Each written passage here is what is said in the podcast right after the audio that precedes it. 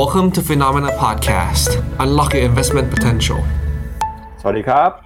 สวัสดีครับ ต้อนรับคุณผู้ชมนะครับ เข้าสู่รายการข่าวเช้า Morning Brief ครับ สรุปข่าวสำคัญเพื่อไม่ให้คุณพลาดทุกโอกาสการลงทุนนะครับ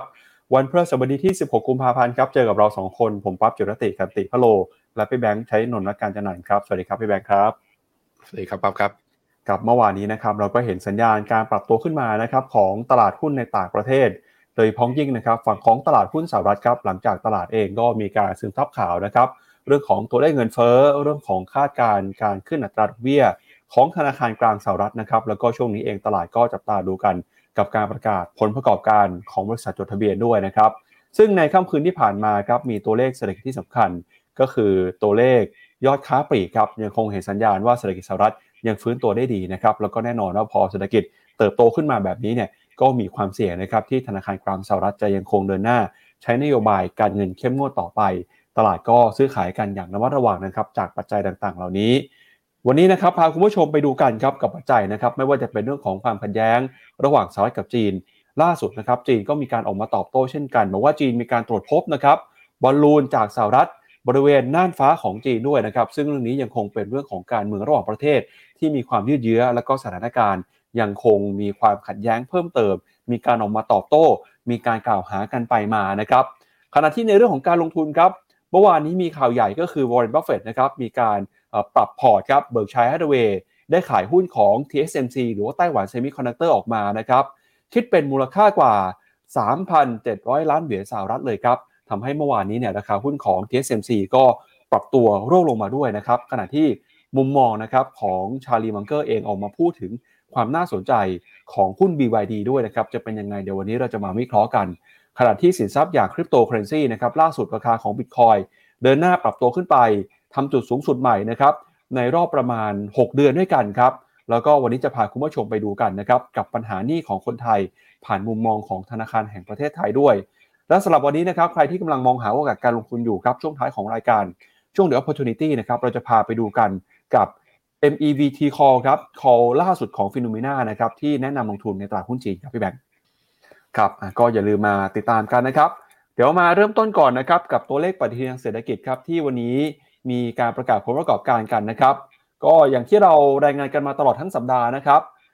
หุ้นของ Coca-Cola Airbnb รายงานงบไปแล้วนะครับ เมื่อวานก็มี Roblox มีโรกุ Shopify อ่า Krispy Kreme t w i l i o นะครับ แล้วก็วันนี้นะครับหุ้นขนาดกลางขนาดเล็กเนี่ยก็ค่อยๆทยอยประกาศผลประกอบการกันนะครับอาจจะไม่ได้มีหุ้นตัวที่มีขนาดใหญ่หรือว่าส่งผลต่อพอร์ตการลงทุนของกองทุนขนาดใหญ่เท่าไหร่นะครับ มาดูต่อครับที่ตลาดหุ้นสหรัฐบ้างครับ ในค่ำคืนที่ผ่านมานะครับตลาดหุ้นสหรัฐเมื่อวานนี้การซื้อขายอยู่ในแดนบวกได้ครับโดยดัชนีดาวโจนส์บวกขึ้นมา 0.11% S&P 500 บวกขึ้นมา 0.28%ส่วน NASDAQ นะครับหุ้นในกลุ่มเทคโนโลยี ก็บวกขึ้นมาได้เกือบ1%ครับหุ้นขนาดกลางขนาดเล็กนะครับ Russell Small Cap 2,000 บวกขึ้นมาประมาณ 1%เช่นกัน Wix Index นะครับปรับตัวลดลงไปต่อครับล่าสุดอยู่ที่ระดับ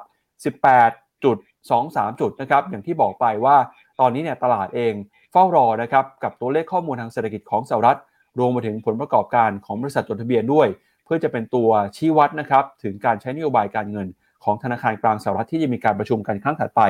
ในเดือนข้างหน้านี้ครับ ตัวกราฟกันหน่อยสักเล็กน้อยก็จะเห็นว่าเป็นอีกวันหนึ่งนะฮะที่ตัวดาวโจนส์นั้นสามารถที่จะปิดบวกได้ แต่ว่าตัว NASDAQ นั้นสามารถบวกได้แรงกว่า ก็สะท้อนให้เห็นว่านักลงทุนยังวิ่งเข้าหุ้นเทคอย่างต่อเนื่อง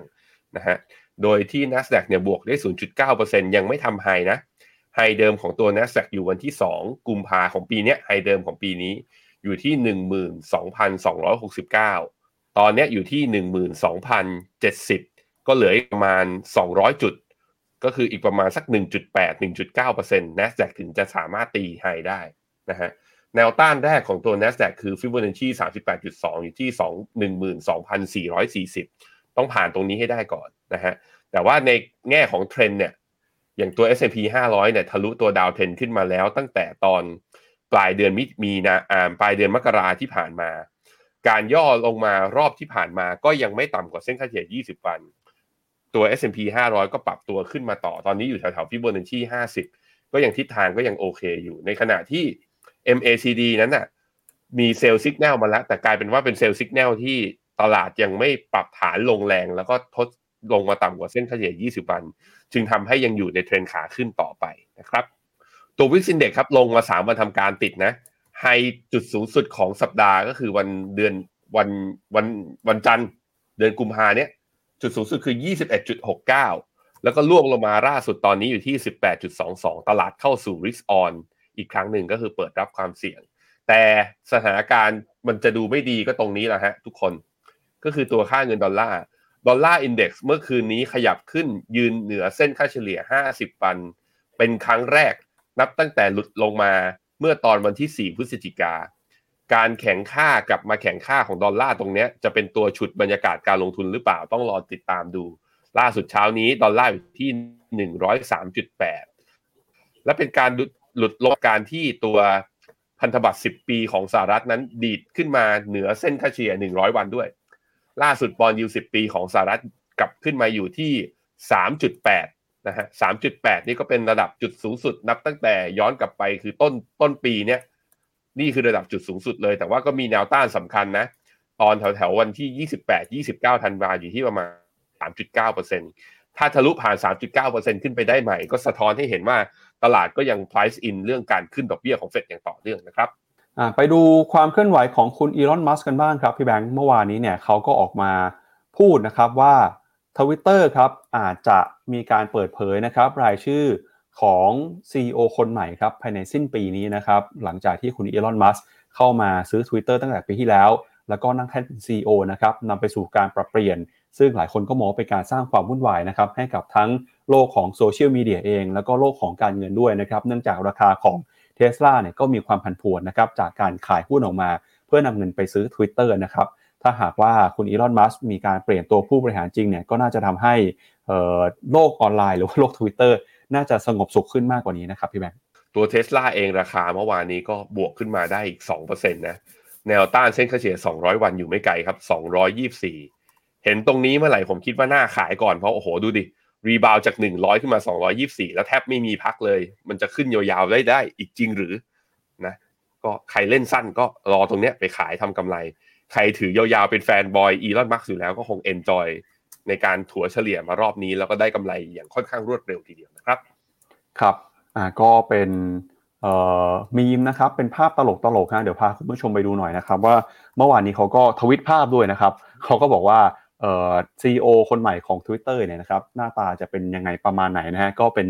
เอ่อรูปหมานะครับเอ่อผมเข้าใจว่านี่เป็นหมาชิบะนะครับไม่รู้ว่าเกี่ยวเกี่ยวกับเหรียญโดชคอยหรือเปล่านะครับ ก็เป็นกระแสของคุณอีลอนมัสก์เมื่อวานนี้นะครับ ก็ถือว่ามีอารมณ์ขันครับ ไปดูต่อครับกับตลาดหุ้นของยุโรปกันบ้างครับ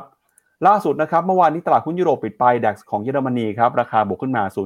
0.82% FTSE ร้อยอังกฤษนะครับบวกขึ้นมา 0.55%ครับ CAC 40ฝรั่งเศสบวกขึ้นมาได้ 1.2% Euro Stoxx 50 บวกประมาณ 1% Euro Stoxx 600นะครับเมื่อวานนี้ก็ปรับตัวบวกขึ้นมานะครับเกือบจะ 1%เช่นกันครับแล้วก็ล่าสุดนะครับดัชนีที่เราเห็นกันเนี่ยคือ FTSE ร้อยของอังกฤษนะฮะจริงๆ เมื่อวานนี้เนี่ยบางช่วงบางตอนครับพี่แบงค์ไปแตะระดับ 8,000 จุดด้วยครับ ซึ่งถือว่าเป็นจุด all time high เป็นจุดสูงสุดปรติการนะครับ อย่างที่ไม่เคยเห็นมาก่อนเลยครับหุ้นอังกฤษเองยังคงเดินหน้าปรับตัวบวกขึ้นมาได้อย่างต่อเนื่องเลยนะครับ สดใสที่เดียวครับ อือฮึจริง ๆ ตอนนี้เช้านี้ตัวฟุตซี่ร้อยทะลุ8,000มาแล้วเรียบร้อยพี่ปับ๊บครับก็ไปเรื่อยๆเลยอะแล้วแต่เขาจริงๆ พวกหุ้น Energy นะก็ได้ประโยชน์จากขาขึ้นของตัวราคาน้ำมันเด้งกลับมารอบนี้ทำให้นักลงทุนก็อาจจะยังมีความหวังว่าราคาน้ำมันอาจจะแกว่งตัว อยู่ในกรอบบนดีดขึ้นมาอีกครั้งหนึ่งคือก็จะทำให้รายได้กับกำไรของพวกหุ้นกลุ่มพลังงานนั้นยังที่จะสามารถที่จะคงอยู่ระดับบนได้ ตลาดก็เลยมีการเข้าซื้อหุ้นกลุ่ม cyclical กันนะฮะตัว Euro Stoxx 50 นะครับ หรือใหญ่สุด 50 ตัวแรกของตัวยุโรปนั้น ตอนนี้ทำจุดสูงสุด ราคาปิดเนี่ยทำจุดสูงสุดนับตั้งแต่วันที่ 21 มกราคือ 1 ปีที่ผ่านมาเลย ถือว่าก็เป็นการวีบาวปรับตัวขึ้นมาได้อย่างต่อเนื่อง แต่ว่าย้ำอีกทีหนึ่งนะ สัญญาณทางเทคนิคของตัว Euro Stock 50 และ Euro Stock 600 เนี่ยทำนิวไฮรอบนี้ MACD กับ RSI ไม่ยกตัวขึ้นตาม เพราะฉะนั้นมันแปลว่ากำลังก่อแพทเทิร์น bearish divergence การปรับฐานลงรอบนี้ อาจจะปรับฐานลงได้หนักก็ได้ระมัดระวังในการเข้าลงทุน หรือว่าใครที่ถือหุ้นยุโรปอยู่ก็ คือค่อยๆทยอยลดหรือว่าทำกำไรบ้างบางส่วนน่าจะดีนะครับครับพาพี่แบงค์ไปดูหุ้นอีกหนึ่งตัวครับ คือหุ้นของ c u r r i n g นะครับ ซึ่งเป็นหนึ่งในบริษัทที่ขายสินค้าเกี่ยวข้องกับแบรนด์ที่เป็นแบรนด์หรูนะครับ เมื่อวานนี้เนี่ยเคอริงรายงานยอดขายครับปรับตัวลงไป 7%นะครับเคอริงต้องบอกว่าเป็นบริษัทสัญชาติฝรั่งเศสนะครับ แล้วก็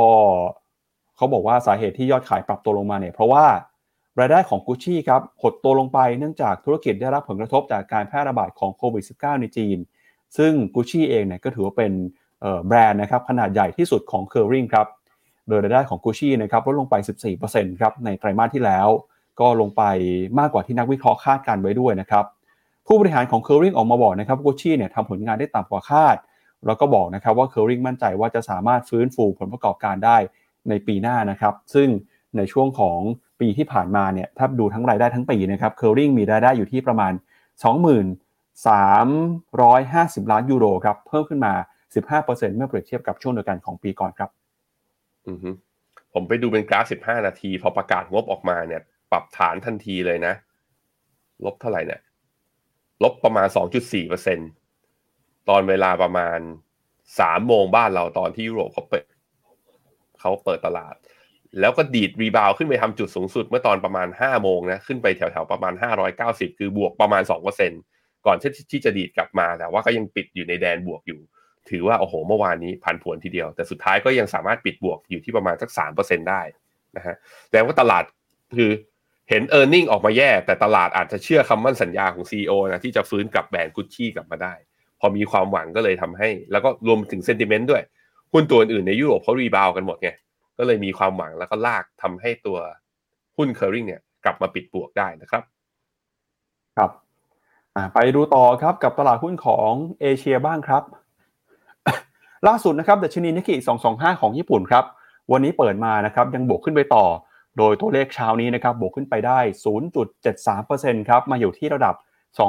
27,700 กับอีก2จุดนะครับเดี๋ยวชวนที่แบงค์ไปดูดัชนีนิกเกิ225 ก่อนนะเพราะว่าเมื่อวานนี้เนี่ยมีข่าวที่น่าสนใจนะครับ โดย BlackRock ครับซึ่งเป็นบริษัทที่บริหารสินทรัพย์นะครับที่มีขนาดใหญ่ที่สุดในโลก ออกมาปรับลดคำแนะนำลงทุนหุ้นญี่ปุ่นนะครับ มาเป็น underweight ครับหลังจากที่หุ้นญี่ปุ่นเนี่ยมีแนวโน้มนะครับที่จะเปลี่ยนแปลงเนื่องจากมีการเปลี่ยนตัวผู้ว่าการธนาคารกลางของญี่ปุ่นคนใหม่ครับ โดยทาง BlackRock ก็กังวลนะครับว่าการเปลี่ยนตัวผู้ว่า BOJ เนี่ยอาจจะนำไปสู่การเร่งการปรับขึ้นอัตราดอกเบี้ย หลังจากที่ธนาคารกลางญี่ปุ่นนะครับใช้นโยบายการเงินผ่อนคลายมาโดยตลอดครับฝ่ายวิจัยของ BlackRock นะครับบอกในวันจันทร์ที่ผ่านมาบอกว่าจะลดความน่าสนใจของการลงทุนในหุ้นญี่ปุ่นลง เนื่องจากความไม่แน่นอนแล้วก็สภาวะทางเศรษฐกิจที่ย่ำแย่ โดยบอกด้วยนะครับว่ามีความเป็นไปได้ ที่ BOJ จะยกเลิกโครงการ yield curve control นะครับแล้วก็จะมีการผลักดันให้ดอกเบี้ยสูงขึ้นไป ตามธนาคารขนาดใหญ่ต่างๆ ของโลกนะครับซึ่งจะทำให้ความน่าสนใจการลงทุนในสินทรัพย์เสี่ยงลดน้อยลงไปด้วย นอกจากนี้นะครับก็ยังระบุว่ามีความไม่แน่นอนนะครับเรื่องของนโยบายการเงิน และความอ่อนไหวของเศรษฐกิจญี่ปุ่น ต่อการชะลอตัวนะครับของเศรษฐกิจโลกที่เห็นสัญญาณหดตัวลงมาในปีนี้ด้วยนะครับ โดยแบ็กหลอกก็มองนะครับว่าประมาณการการเติบโตของกำไรที่ลดลงครั้งครั้งล่าสุดเนี่ยก็บ่งชี้ว่าเศรษฐกิจญี่ปุ่น อาจจะส่งสัญญาณชะลอตัวลงมาในเร็วๆนี้นะครับเดี๋ยวไปดูภาพชาร์ตของตลาดหุ้นญี่ปุ่นกันครับครับผมตอนนี้ค่าเงินเยนต่อดอลลาร์เนี่ยกลับมาอยู่ในทิศทางอ่อนค่านะตอนนี้อยู่ที่ประมาณ 1 1 3 3 9 8นะฮะในขณะที่ตัวดัชนีตัวนิเคอีเนี่ยเช้านี้เปิดบวกมา 0.75 ขึ้นมาทดสอบที่ฟิบเบอนัชชี50%พอดี ความหวังที่ประมาณ1 28,400เนี่ย ที่เป็นแนวที่ถูกทดสอบมาแล้ว3-4ครั้งในอดีตที่ผ่านมาในปี2022เนี่ยยังมีอยู่นะฮะเพราะว่าบนแพทเทิร์นของการขาขึ้นเนี่ยยังมีอยู่ที่หน้าที่อาจจะต้องระวังนิดนึงคือ MACD เนี่ยกำลังจะปักหัวลงมาแล้วกลายเป็นเซลล์สัญญาณหรือเปล่า ซึ่งถ้าเป็นเซลล์สัญญาณก็อาจจะ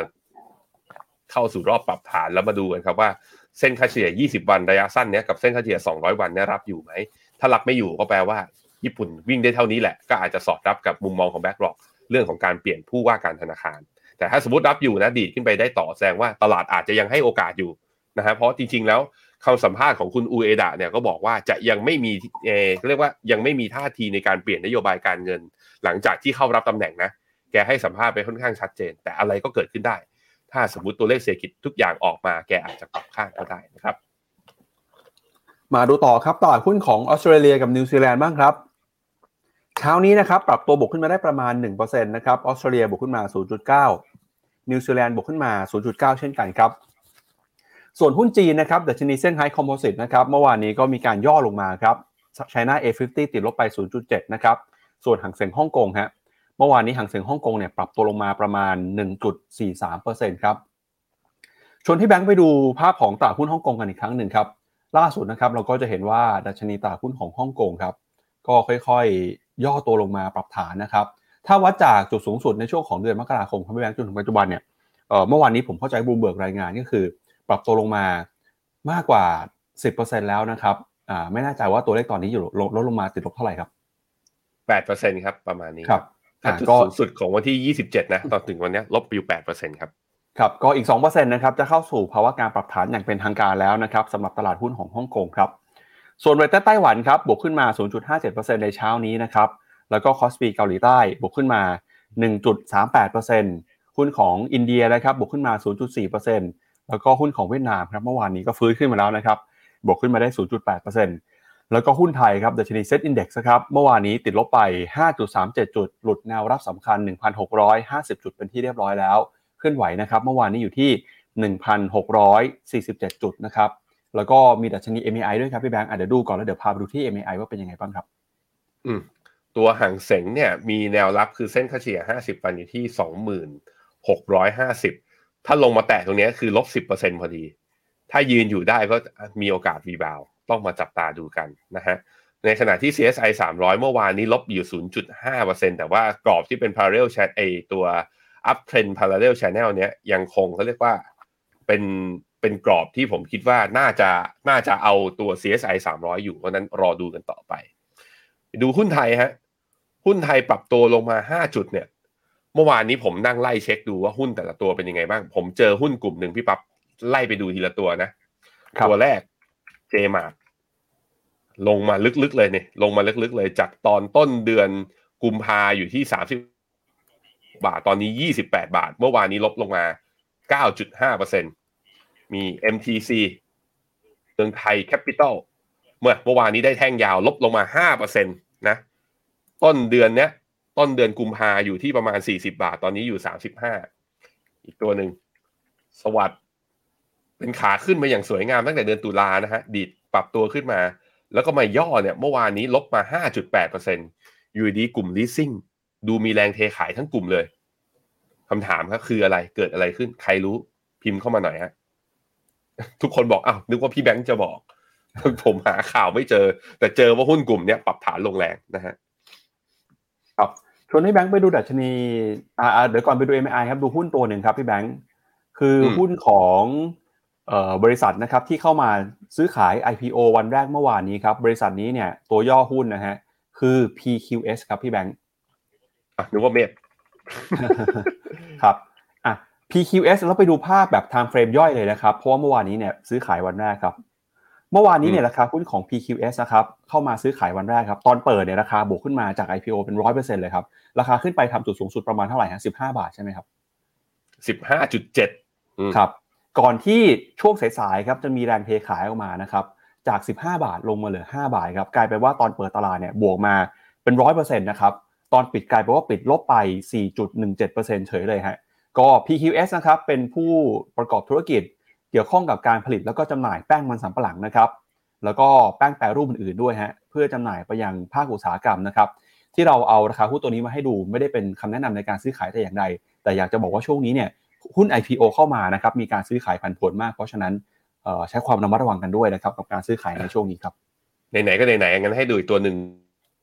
ครับตัว e-book นะที่ถือหุ้นใหญ่โดยเครือเซนทันที่เปิด IPO มาตั้งแต่เมื่อวันอังคารที่ผ่านมา เปิดพร้อมวันวาเลนไทน์ทำการเปิดมามาปุ๊บเนี่ยทำจุดสูงสุดที่ 49 บาท ราคาปิดของ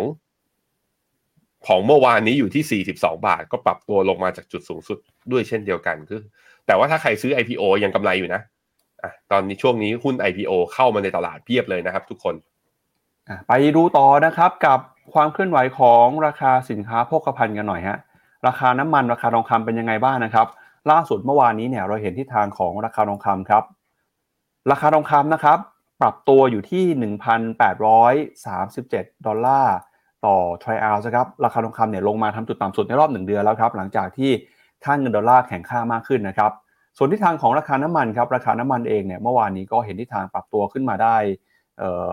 เล็กน้อยนะครับอตอนนี้ก็บวกขึ้นมาได้ประมาณ 0.2-0.3% ล่าสุด WTI 78 ดอลลาร์เบรนท์นะครับ85 ดอลลาร์ครับ ตลาดก็กังวลกันกับเรื่องของ supply การผลิตน้ำมันที่เพิ่มขึ้นนะครับ ทั้งของสหรัฐที่สต็อกน้ำมันเพิ่มขึ้นมา แล้วก็มีข่าวนะครับ จีนที่จะมีความต้องการใช้น้ำมันเพิ่มมากขึ้นครับ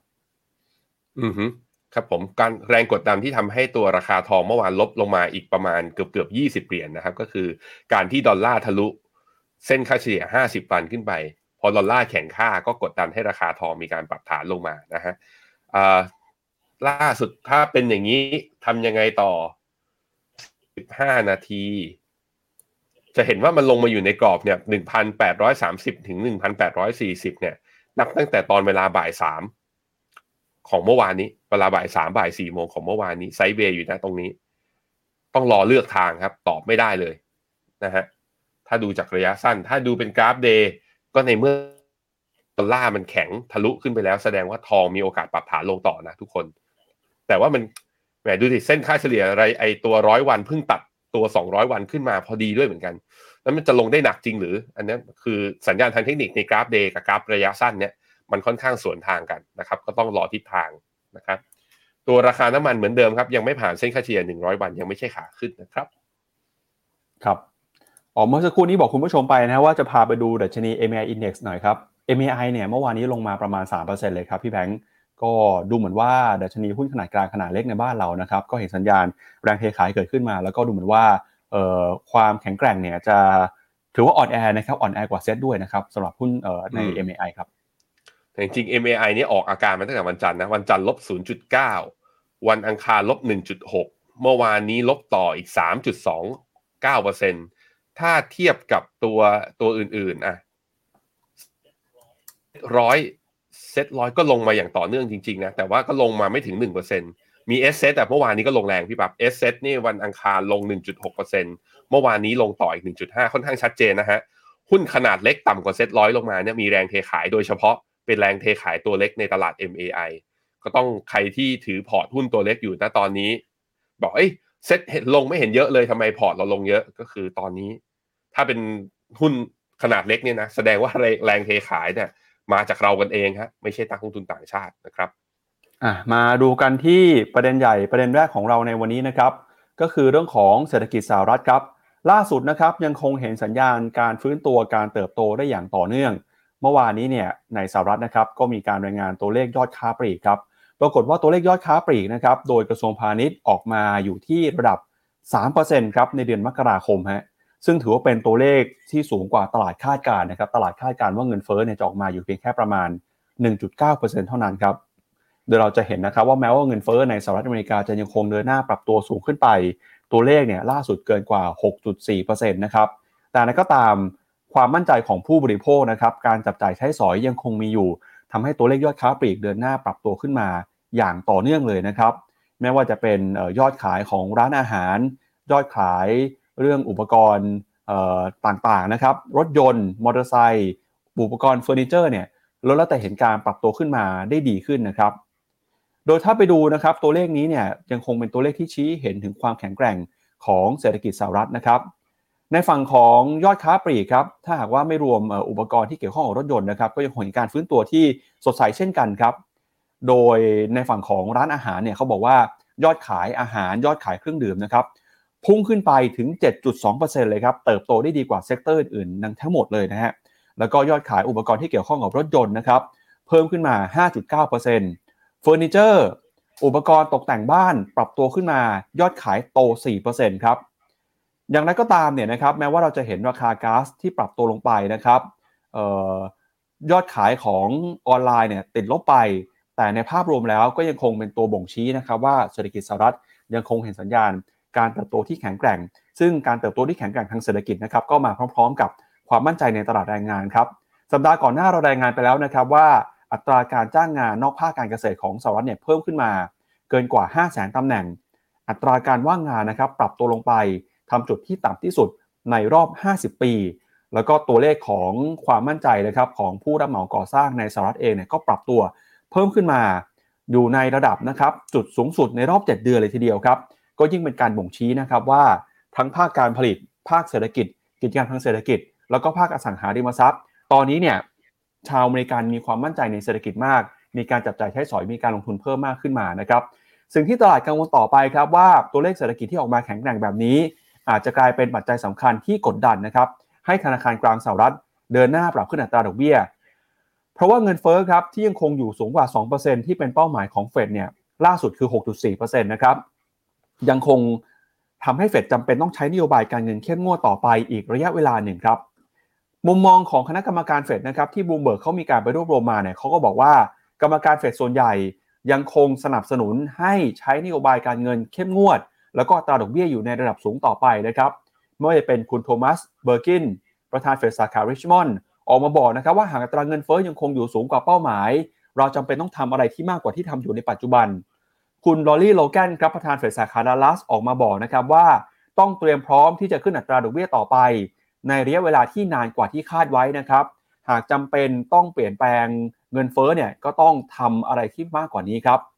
คุณโลแกนบอกนะครับมีความเสี่ยง 2 เรื่องครับที่มีความเสี่ยงต่อนโยบายการเงินก็คือ การทำน้อยเกินไปครับและอัตราเงินเฟ้อกับขึ้นขึ้นอีก กับ 2 คือทำมากเกินไปจนตลาดเนี่ยเกิดความเจ็บปวดรุนแรงนะครับ เธอก็มองว่าความเสี่ยงที่มากกว่าคือ ทำน้อยเกินไปฮะเพราะฉะนั้นเนี่ยทำน้อยทำมากดีกว่าทำน้อยนะครับ ส่วนคุณแพทริกฮาร์เกอร์ครับประธานเฟดสาขาเฟิลาเดเฟียบอกนะครับว่า เขาเชื่อว่าเงินเฟ้อที่สูงนี้เนี่ยจำเป็นต้องขึ้นดอกเบี้ยต่อไปนะครับ โดยเขาเป็นคนสนับสนุนที่มีการขึ้นดอกเบี้ยเกินกว่าระดับ 5%ส่วนเงินเฟ้อจะลงมาได้หรือเปล่านะครับ ต้องให้เวลาเป็นตัวพิสูจน์ครับ คุณจอห์นวิลเลียมส์นะครับประธานเฟดสาขานิวยอร์กบอกว่า อัตราดอกเบี้ยในช่วงระดับ 5-5.5%ถือว่าเป็นกรอบที่เหมาะสมนะครับ แล้วก็ความแข็งแกร่งของตลาดแรงงานตอนนี้เนี่ยเป็นตัวสนับสนุนครับให้ธนาคารกลางสหรัฐสามารถใช้นโยบายการเงินเข้มงวด ทั้งสูงแล้วก็นานกว่าที่คาดไว้นะครับ ก็ทำให้เป็นการบ่งชี้นะครับพี่แบงค์ถึงมุมมองของคณะกรรมการเฟดนะที่บอกว่าเงินเฟ้อที่ยังคงสูงเนี่ยยังคงจำเป็นต้องให้ธนาคารกลางสหรัฐนะครับใช้นโยบายการเงินที่เข้มงวดต่อไป แล้วก็นโยบายการเงินน่าจะอยู่ในระดับสูงต่อไป มากกว่าที่เราคาดไว้ครับ อืมกลายเป็นว่าสุดท้ายนะคือ ตอนแรกตลาดพยายามจะไม่เชื่อคุณจอร์มพาวเวล ว่าเฮ้ย ฉันยังจะขึ้นดอกเบี้ยต่อเรื่อยๆ แต่พอตัวเลขเงินเฟ้อออกมาตลาดยอมรับความจริงว่าสงสัยเฟดจะถูก เพราะฉะนั้นต้อง price in อีกแบบหนึ่งก็คือ อย่าไปคิดว่าเฟดจะหยุดขึ้นดอกเบี้ยเร็ว หรืออย่าไปคิดว่าเฟดจะลดดอกเบี้ย น่าจะค้างอัตราดอกเบี้ยเนี่ยอยู่สักระยะหนึ่ง ตอนนี้ตลาดก็ price มากขึ้นไปอีกมากกว่านั้นอีกก็คือว่าอาจจะการลดดอกเบี้ยครั้งแรกของเฟดอาจจะไม่ได้เกิดขึ้นปีนี้ อาจจะไปเกิดปีหน้าปี 2024 ตรงนี้เนี่ยก็ทำให้ตลาดการเงินนะมีความผันผวนระดับหนึ่ง แล้วก็ดอลลาร์ก็เลยกลับมาอยู่ในทิศทาง อาจจะแข่งค่าได้ในระยะสั้นหลังจากนะครับอะเดี๋ยวเราไปดูตัวเลขกันหน่อยฮะครับไปดูตัวเลขยอดค้าปลีกที่ประกาศเมื่อวานนี้กันก่อนนะครับ ว่าเป็นยังไงบ้างครับ ก็ถือว่าเป็นตัวเลขที่สูงกว่าที่ตลาดคาดการณ์นะครับ แล้วเราก็จะเห็นว่าแนวโน้มเนี่ยค่อยๆ ปรับตัวขึ้นมาอย่างต่อเนื่องเลยครับ ก็เป็นตัวสะท้อนความมั่นใจ ของเศรษฐกิจสหรัฐอเมริกานะครับ เป็นการเริ่มต้นปี 2023 ที่ค่อนข้างสดใสเลยทีเดียวครับครับผมเป็นการสดใสที่ตลาดอาจจะไม่ค่อยชอบใจเท่าไหร่นะ เพราะว่าถ้าตัวเลข retail sales ชะลอลงมันหมายถึงเงินเฟ้ออาจจะชะลอไง เมื่อเงินเฟ้อชะลอแปลว่าไม่จำเป็นต้องขึ้นดอกเบี้ย แต่พอ retail sales แข็งแกร่งอย่างเงี้ยมันเป็นข้ออ้างชั้นดีเลยพี่ปั๊บให้เฟดน่าจะมีโอกาสขึ้นดอกเบี้ยดูภาพต่อไปครับว่ามันเป็นจริงหรือเปล่าตลาดเห็นอย่างนั้นจริงไหมนั่นก็คือ Fed Watch 2ครับชัดเจนนะ จะเห็นว่าแท่งสีน้ำเงินเข้มเนี่ยก็คือล่าสุดเนี่ย Fed Fund Futures เนี่ยของเดือนมีนาคือที่จะประชุมกันวันที่ 22 มีนาเนี่ยลดลงจาก 90%เหลือ 87%ถึงแม้จะลดลงแค่ 3%เท่านั้นที่จะขึ้น 25 basis point แต่ก็เห็นว่าสัญญาณมันลดลงชัดเจน แล้วไปเพิ่มที่ไหน ไปเพิ่มที่ตลาดคาดหวังว่ามีโอกาสที่จะขึ้นดอกเบี้ยนะ50 basis point หรือ 0.5%จากเดิมเนี่ยอยู่แถวๆประมาณโอกาสนะอยู่แค่แค่ประมาณ 9%เท่านั้น ล่าสุดตอนนี้อยู่ที่ประมาณ 13%ก็ค่อยๆ ขยับขึ้นมาเรื่อยๆ แต่จนถึงตอนนี้ผมคิดว่าเบสเคสตลาดยังเชื่อว่าน่าจะขึ้น 25 basis point อยู่นะสำหรับเดือนมีนา แต่การขึ้น 25 basis point เนี่ยครั้งหน้าจะไม่ใช่ครั้งสุดท้าย จะยังขยายการขึ้นดอกเบี้ยเนี่ยอีกอย่างน้อยๆ อีก 2 ครั้งข้างหน้านะครับ ครับเอาละครับเดี๋ยวเรามาดูกันต่อนะครับกับอีกหนึ่งประเด็นสำคัญเลยฮะก็คือเรื่องของบอลลูนนะครับ เพราะว่าในวันศุกร์นี้เนี่ยมีการจับตากันนะครับ ว่าผู้นำเจ้าหน้าที่ระดับสูงของสหรัฐกับจีนครับจะได้มีโอกาสไปพบกันที่ยุโรปนะครับเพื่อเป็นการหารือนอกรอบ เกี่ยวกับความขัดแย้งในครั้งนี้อย่างไรก็ตามเนี่ยตอนนี้นะครับสถานการณ์ความสัมพันธ์ระหว่างสหรัฐกับจีนกำลังย่ำแย่ลงมาอย่างต่อเนื่องเลยครับล่าสุดนะครับจีนก็ออกมาตอบโต้แล้วเช่นกัน โดยทางการจีนออกมาบอกนะครับว่าพบบอลลูนของสหรัฐบินอยู่เหนือมณฑลซินเจียงแล้วก็ทิเบตครับพร้อมกับขู่ด้วยว่าจะใช้มาตรการตอบโต้สำหรับชาวอเมริกันนะครับที่เข้ามาบั่นทอนอำนาจอธิปไตยของจีน ในช่วงที่ความบาดหมางของทั้งสองประเทศเนี่ยกำลังเพิ่มขึ้นมาครับ โดยความสัมพันธ์ระหว่างจีนกับอเมริกานะครับกำลังตึงเครียดมากขึ้นหลังจากที่มีการตรวจพบนะครับวัตถุทางอากาศลอยเหนือน่านฟ้า ในอเมริกาเหนือหลายครั้งในเดือนนี้ครับแล้วก็กองทัพสหรัฐนะครับก็ได้มีการยิงวัตถุนี้ที่ถูกเรียกว่าบอลลูนสอดแนมของจีนเนี่ยตก บริเวณนอกชายฝั่งของเซาท์แคโรไลนาครับซึ่งทางการจีนก็ระบุนะครับว่าบอลลูนดังกล่าว เป็นบอลลูนที่เกี่ยวข้องกับการสำรวจวิจัย ที่ถูกพัดออกมานอกเส้นทาง จีนไม่ได้มีเจตนาเข้าไปสอดแนม แล้วก็บอกว่าสหรัฐเนี่ยกระทำเกินกว่าเหตุด้วยนะครับ โดยในสัปดาห์นี้ครับจีนได้มีการตอบโต้นะครับบอกว่าบอลลูนของสหรัฐหลายลูก ถูกตรวจพบบินเหนือน่านฟ้าของจีน โดยไม่ได้รับอนุญาตเช่นกัน มากกว่า 10 ครั้งด้วยนะครับตั้งแต่เดือนพฤษภาคมของปีก่อน โดยเมื่อวานนี้นะครับโฆษกกระทรวงต่างประเทศของจีนก็ออกมาบอกว่าจีนนะครับมีการตรวจพบนะครับ บอลลูนของสหรัฐเนี่ยลอยอยู่เหนือน่านฟ้าทั้งที่ซินเจียง แล้วก็ทิเบต รวมไปถึงมณฑลอื่นด้วยอย่างน้อย 10 ครั้งด้วยกันครับ ซึ่งพอจีนออกมาบอกแบบนี้สหรัฐก็รีบออกมาปฏิเสธข้อกล่าวหาอย่างทันควันเลยนะครับ แล้วก็ได้มีการลงโทษตอบโต้ เรื่องการตรวจพบบอลลูนก่อนหน้านี้ด้วยการประกาศ ขึ้นบัญชีดำ6บริษัทนะครับที่เกี่ยวข้องกับโครงการสอดแนมบอลลูนของรัฐบาลจีนครับ อันนี้ก็เป็นความเคลื่อนไหวล่าสุด ที่จีนออกมากล่าวหาสหรัฐครับพี่แบงค์อือครับผมเอาละสิ ก็ต้องมีหลักฐานนะ คือมันเป็นข้อสงสัยอยู่แล้วว่าเออบอลลูนอะ มันลอยไปลอยมา มันอาจจะเห็นกันอยู่ก่อนหน้านี้หรือเปล่าทำไมเพิ่งจะมาเป็นประเด็นเอาณตอนนี้ แต่ผมว่าผมพยายามอันนี้ผมพยายามจินตนาการนะสิ่งหนึ่งที่เห็นอยู่ก็คือว่าเอาจริงแล้วงบ R&D และ Research เรื่อง AI เนี่ย จีนนำหน้า อันนี้เป็นข้อมูลกาวๆนิดนึงนะ แต่ว่ากลายเป็นว่าล่าสุดที่ Open AI เนี่ย เปิดไอตัว Chat GPT แล้ว Microsoft เข้าไปถือมากกว่า 50%แล้วลงทุนเพิ่มเนี่ย Chat GPT เนี่ยมันทำให้วงการ AI นี่ตื่นตัวอีกครั้งหนึ่ง แล้วก็ทำให้ไปตู้เนี่ยก็ออกตัวไอตัว AI ที่เป็น chatbot ออกมาด้วยเช่นเดียวกัน คราวนี้ผมคิดว่ามันมีความพยายามหรือเปล่า เพราะว่าถ้า AI ของใครเก่งกว่าสุดท้ายแล้วนะ ความเร็วและการประมวลผล มันต้องเข้าถึง chipset และ semiconductor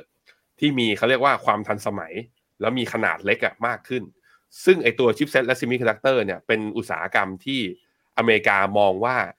คือต้องต้องเรียกว่าต้องจำกัดเทคโนโลยี และไม่ให้จีนเนี่ยเข้าถึงเทคโนโลยีนี้ได้ จึงเกิดเทควอลขึ้นมาหลังจากเทรดวอลมุมหนึ่งผมคิดว่าไม่ไม่ผมอันนี้ผมพยายามโยงเอง แต่ว่ามันเห็นแล้วว่า ถ้าใครนำหน้าในเทคโนโลยี AI คนนั้นจะมีเปรียบในไอเศรษฐกิจ หรือว่าในเรียกว่าอาจจะเป็นมหาอำนาจทางเทคโนโลยีในอนาคต ตอนนี้เหมือนอเมริกานำนิดๆอย่างที่เราเห็นนะ แต่จริงแล้วจีนเนี่ยมีงบ R&D เยอะกว่า ผมไม่แน่ใจว่าเรื่องนี้มันโยงเกี่ยวกันหรือเปล่า คือแต่ว่าถ้ามองในแง่ว่าเราเป็นผู้นำประเทศเราก็ต้องมองในหลายในหลายด้านด้วยเช่นเดียวกันเพราะนั้นต้องรอดูกันนะ ติดตามเรื่องนี้ การเจรจาการค้าหรือว่าการที่แบบว่าจะกลับมาไปมีประนอมเห็นสีจิ้นผิงกับโจไบเดนหรือประธานาธิบดีคนต่อไปในสมัยต่อไปกอาจแบบว่ามาจับมือกันชื่นมื่นอย่างเงี้ยอาจจะไม่ได้เห็นง่าย ๆ เพราะว่าตอนนี้มันเป็นจุดหัวเลี้ยวหัวต่อของเทคโนโลยีพอสมควรครับครับ อย่างไรก็ตามครับไม่ได้มีแต่ข่าวร้ายเสมอไปนะดูเหมือนว่าจะมีสัญญาณที่ดีเกิดขึ้นนะครับ เพราะว่า Washington Post ครับเป็นสื่อล่าสุดที่ออกมารายงานนะครับว่า เจ้าหน้าที่ที่มีการสอบสวนความเป็นไปได้เรื่องของบอลลูนเนี่ยอาจจะมีการเปลี่ยนแปลงจุดยืนหรือว่าข้อกล่าวหากับจีนนะครับว่าจีนอาจจะไม่ได้มีเจตนาปล่อยบอลลูนให้เดินทางมายังทวีปอเมริกาเหนือนะครับ โดยบอกว่า เส้นทางบอลลูนของจีนที่เกิดขึ้นในตอนนี้เนี่ยอาจจะเกิดจากความไม่ตั้งใจนะครับ หรือว่าอาจจะเกิดจากอุบัติเหตุครับ ซึ่งถ้าหากว่าข้อสรุปรายงานเจ้าหน้าที่ออกมาจริงเป็นแบบนี้นะครับอาจจะช่วยให้ความผ่อนคลายนะครับความตึงเครียดระหว่างสหรัฐกับจีนเนี่ยค่อยๆ ดีขึ้นครับอาจจะเป็นทางออกกับ 2 ประเทศ ในการออกจากสถานการณ์ความขัดแย้งครั้งนี้นะครับแล้วก็สิ่งที่สำคัญที่สุดเลยฮะก็คือในช่วงของปลายสัปดาห์นี้นะครับมีการจับตากันครับกับทั่วโลกเลยนะครับว่ารัฐมนตรีว่าการกระทรวงต่างประเทศสหรัฐนะครับกับ รองนายกรัฐมนตรีของจีนครับจะเดินทางไปพบกันที่การประชุม นานาชาติที่ยุโรปนะครับ โดยทั้งสองคนนะครับอาจจะพบกันนอกรอบระหว่างการประชุมด้านความมั่นคง Munich Security Conference ครับซึ่งเป็นการพบกันครั้งแรกของคุณแอนโทนีบิงเคนแล้วก็คุณหวังยี่นะครับตั้งแต่ที่สหรัฐเนี่ยยิงบอลลูนของจีนตกไปครับ ซึ่งเหตุการณ์นี้นะครับก็ถูกจับตากันว่าทั้งสองประเทศจะหันหน้าเข้ามาคุยกัน แล้วก็หาทางออกนะครับร่วมกัน ที่จะลดความตึงเครียดความขัดแย้งทางการทูตในครั้งนี้นะครับเดี๋ยวเรามาดูสรุปข้อมูลกันหน่อยนะครับว่าเหตุการณ์บอลลูนทำไมมันถึงมีความสำคัญ แล้วเรื่องนี้เนี่ยจะนำไปสู่นะครับความคืบหน้าหรือว่าทางออกยังไงบ้างฮะสำนักข่าว BBC นะครับไปทำภาพกราฟิกให้เห็นฮะว่าบอลลูนขนาดใหญ่นี้เนี่ยมันมีขนาดใหญ่แค่ไหน แล้วมันมีส่วนประกอบยังไงบ้างนะครับก็บอกบอลลูนลูกแรกที่ถูกยิงตกไปนะครับเป็นบอลลูนก๊าซฮีเลียมครับมีแผงโซลาร์เซลล์ให้พลังงาน แล้วก็อุปกรณ์ที่อาจจะติดตั้งจากบอลลูนนี้ก็คือเรดาร์ตัวเซ็นเซอร์ แล้วก็เครื่องมือสื่อสารนะครับบอลลูนนี้ครับลอยสูงถึง 24 ถึง 37 กิโลเมตรจากพื้นดินครับต้องบอกว่าเป็นระยะความสูงที่สูงกว่าอัตราความสูงที่เครื่องบินพาณิชย์บิน หรือว่าสูงกว่าเครื่องบินขับไล่บินอีกนะครับก็คือสูงมากๆเลยครับ 30 ถึงเกือบ 40 กิโลเมตรครับพี่แบงค์อ่าแล้วก็เส้นทางของบอลลูนนะครับที่คาดว่าจะมาตกที่สหรัฐเนี่ยเขาบอกว่าเส้นทางนี้เนี่ยบินมาจากจีนฮะ แล้วก็ผ่านมหาสมุทรแปซิฟิกนะครับก่อนที่จะมาอยู่ที่สหรัฐอเมริกาครับก็มาอยู่ที่สหรัฐนะครับมีการตรวจพบตั้งแต่วันที่ 4 ยิงตกไป 1 ลูก แล้วก็ตามมาด้วยวันที่ 10 11 12นะครับอีก 3 ลูกที่ถูกยิงตกไป 3 ลูกที่เหลือเนี่ยมีขนาดเท่าไหร่บ้างนะครับ ต้องบอกว่าวัตถุที่ 1 ครับ ที่ถูกยิงตกหลังจากวันที่ 4 นะครับบอกว่ามีขนาดเท่ากับรถยนต์ขนาดเล็กเลยฮะแล้วก็ถูกพบในการบินอยู่ระดับสูงประมาณ 12,000 เมตรนะครับ โดยทิศทางเนี่ยมุ่งเข้าสู่ขั้วโลกเหนือ โดยไม่มีระบบขับเคลื่อนหรือควบคุมใดๆครับ วัตถุที่2ครับที่มีการตรวจพบนะครับวันที่ 10 กุมภาพันธ์วัตถุนี้เนี่ยมีรูปทรงเป็นทรงกระบอกครับ ตรวจพบครั้งแรกอยู่เหนือดินแดนของแคนาดาครับ แล้วก็วัตถุที่3นะครับ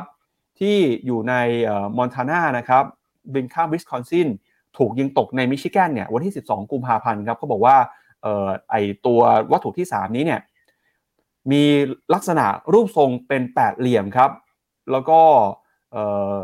มีการส่งเครื่องบินนะครับ ไปสกัดแต่วัตถุนี้เนี่ยสามารถหลุดรอดการตรวจจับในช่วงค่ำได้ก่อนที่จะตรวจพบอีกครั้งหนึ่ง ในช่วงของวันที่ 12 กุมภาพันธ์ครับพี่แบงค์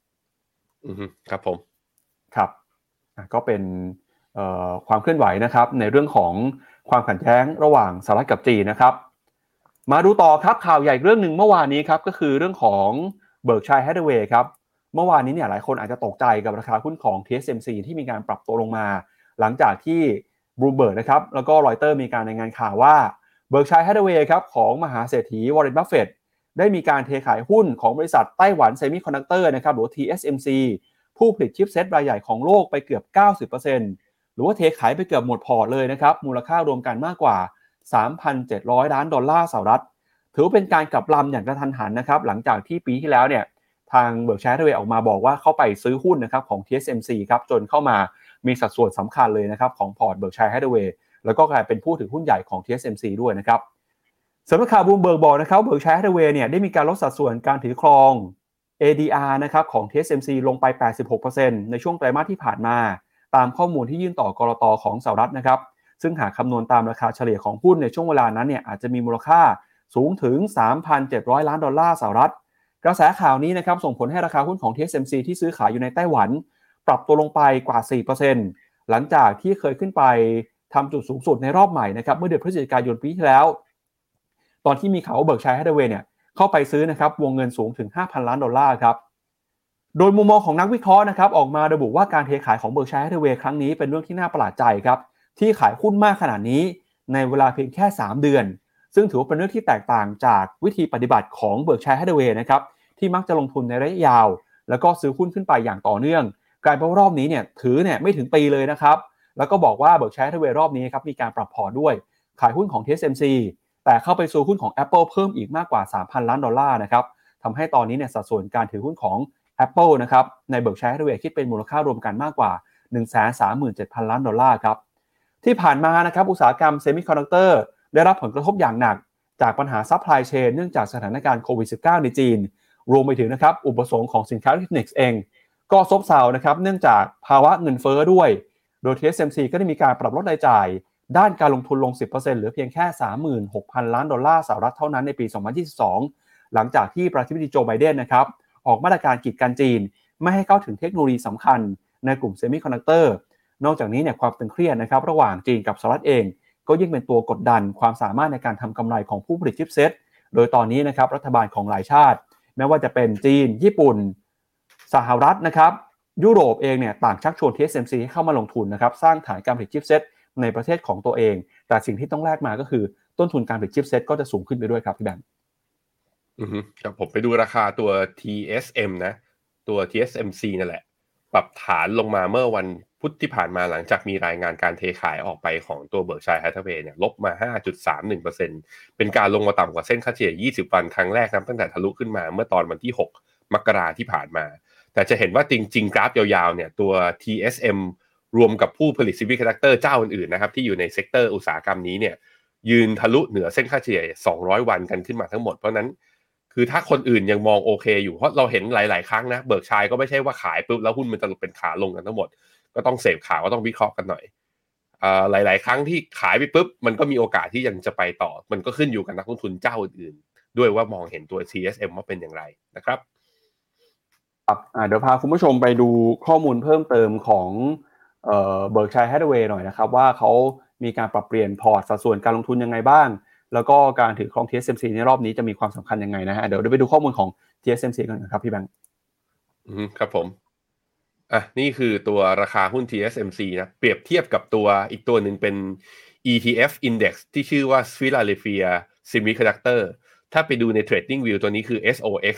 จะเห็นว่าราคาแทบจะเป็นตัวเดียวกันเลย ทั้งทั้งที่ตัว Philadelphia Semiconductor ก็จะมี ASML มี AMD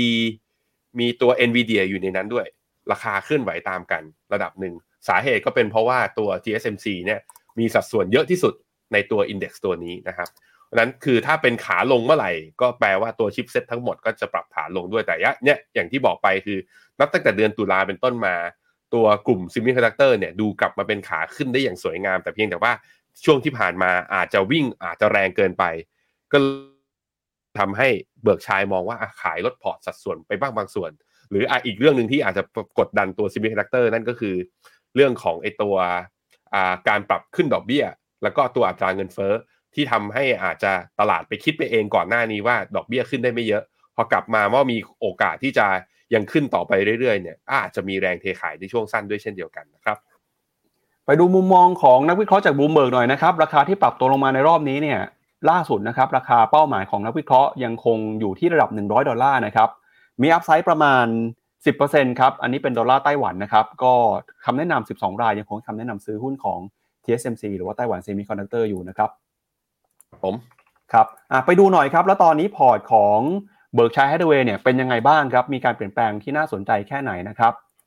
ล่าสุดครับสัดส่วนการถือหุ้นนะครับที่มีมูลค่าสูงสุดในบอร์ดพอร์ตของเบิร์กเชียร์แฮธาเวย์เนี่ยยังคงเป็นหุ้นของ Apple นะครับมูลค่าหุ้น Apple ที่อยู่เนี่ยมีอยู่ประมาณ1แสน42,000ล้านเหรียญสหรัฐฮะคิดเป็นสัดส่วนของพอร์ตเบิร์กเชียร์แฮธาเวย์อยู่ที่ประมาณ 41%ครับ อันดับที่ 2 นะครับ ก็คือ Bank of America ครับ คิดเป็นสัดส่วนของพอร์ตอยู่ที่ประมาณ 10%เชฟรอน8% American Express นะครับ8% Coca-Cola 6.9% Heinz Craft เอ่อ Kraft Heinz นะครับ3.8% Occidental Petroleum 3.6%ครับพี่แบงค์ แล้วก็มี BYD ด้วยนะครับ BYD อยู่ที่ประมาณ 1.2%ครับ ก่อนหน้านี้เนี่ย TSMC มีสัดส่วนเอ่ออย่างมีนัยสำคัญของพอร์ตเลยนะครับ แต่ตอนนี้เนี่ยถ้าไปมอง 10 อันดับแรกเนี่ยคือ แทบจะไม่เห็นแล้วครับ ราคานี้เอ่อหลุดไปแล้วนะครับ อืม ครับผม ครับ เดี๋ยวลองหาหน่อยครับว่าจะเจออยู่ที่อันดับไหนนะครับเอ่อไต้หวันนะครับเซมิคอนดักเตอร์ฮะลงมาเหลือ 0.2%เองครับพี่แบงค์มีมูลค่าอยู่ในพอร์ตเนี่ย ประมาณสัก 769 ล้านเหรียญสหรัฐนะครับ ก็ถือในสัดส่วนอยู่ที่ประมาณ 0.2%ของบริษัท TSMC นะครับ ก็เรียกได้ว่าจาก 7,000-8,000 ล้านเนี่ย ขายไปเกือบจะเกลี้ยงพอร์ตเลยครับ หายไปเกือบจะหมดแล้วนะครับ แล้วก็ไม่ใช่แค่ TSMC นะครับที่มีความเคลื่อนไหวครับล่าสุดเนี่ยนะครับไปดูความเคลื่อนไหวของอีกหนึ่งท่านฮะเป็นคนที่นั่งข้างๆคุณวอร์เรนบัฟเฟตต์เนี่ยแหละครับเป็นคู่หูกันฮะคือคุณชาร์ลีมังเกอร์ครับคุณชาร์ลีมังเกอร์ออกมาบอกนะครับว่ายังคงชื่นชอบหุ้นของ BYD ครับซึ่งเป็นผู้ผลิตรถยนต์ไฟฟ้าสัญชาติจีนนะครับเขาบอกนะครับว่าตอนนี้เนี่ย